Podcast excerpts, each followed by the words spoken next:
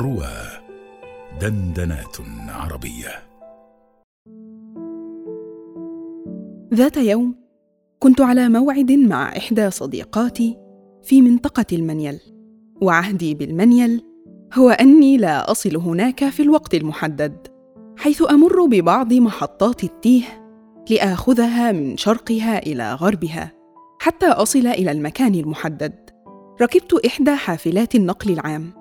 وأخبرت السائق عن وجهتي التي لم أذهب إليها من قبل حتى ينبهني بمجرد الوصول إلى الوجهة المحددة طال الطريق وانتظرت أن يخبرني بأن وجهتي قد حانت ولكنه لم يفعل عندها نفذ صبري وسألته ألم يأتي المكان بعد؟ فأجابني إيه ده؟ أنت لسه منزلتيش؟ ده عدى من بدري كانت الصدمة كيف؟ ومتى؟ ولماذا لم يخبرني؟ فأنا لا أعلم الطريق. وددت أن أبكي من شدة حسرتي لأني كنت مغفلة وضللت الطريق مرة أخرى. فأنا أعرف هذا السيناريو المعهود أن أنزل وأذهب إلى الجانب الآخر من الطريق وأحاول ركوب حافلة أخرى لأخوض الرحلة مرة ثانية ولكن في الاتجاه المعاكس.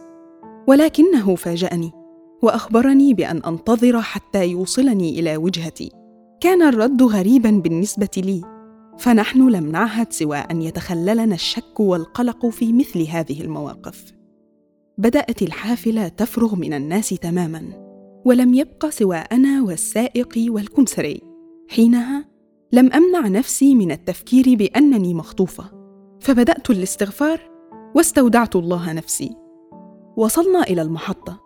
حينها قام السائق باللف والعودة من نفس الطريق مرة أخرى وظل يعتذر عن نسيانه حتى أوصلني إلى وجهتي داعيا لي أن أصل بالسلامة. في تلك الأثناء هدأت نفسي وشعرت بالاطمئنان والأمان وذكرتني دعوته بأمي حين تودعني كل صباح فالموفون بعهدهم إذا عاهدوا ليسوا كثيرين. ولكن صدقهم يطغى على كل الحانثين. شكرا أيها الغريب. علمتني ألا أتلفظ بعهد مهما كان بسيطا إلا وأنا مدركه أنني قادرة على الوفاء به. في الحياة تقابلنا مواقف بسيطة قد لا ندرك قيمتها لكنها عظيمة في نفوس الآخرين وتترك بداخلهم بصمة لا تزول ابدا. فقط انظر إلى الله في كل أفعالك واستودع مصيرك بين يديه.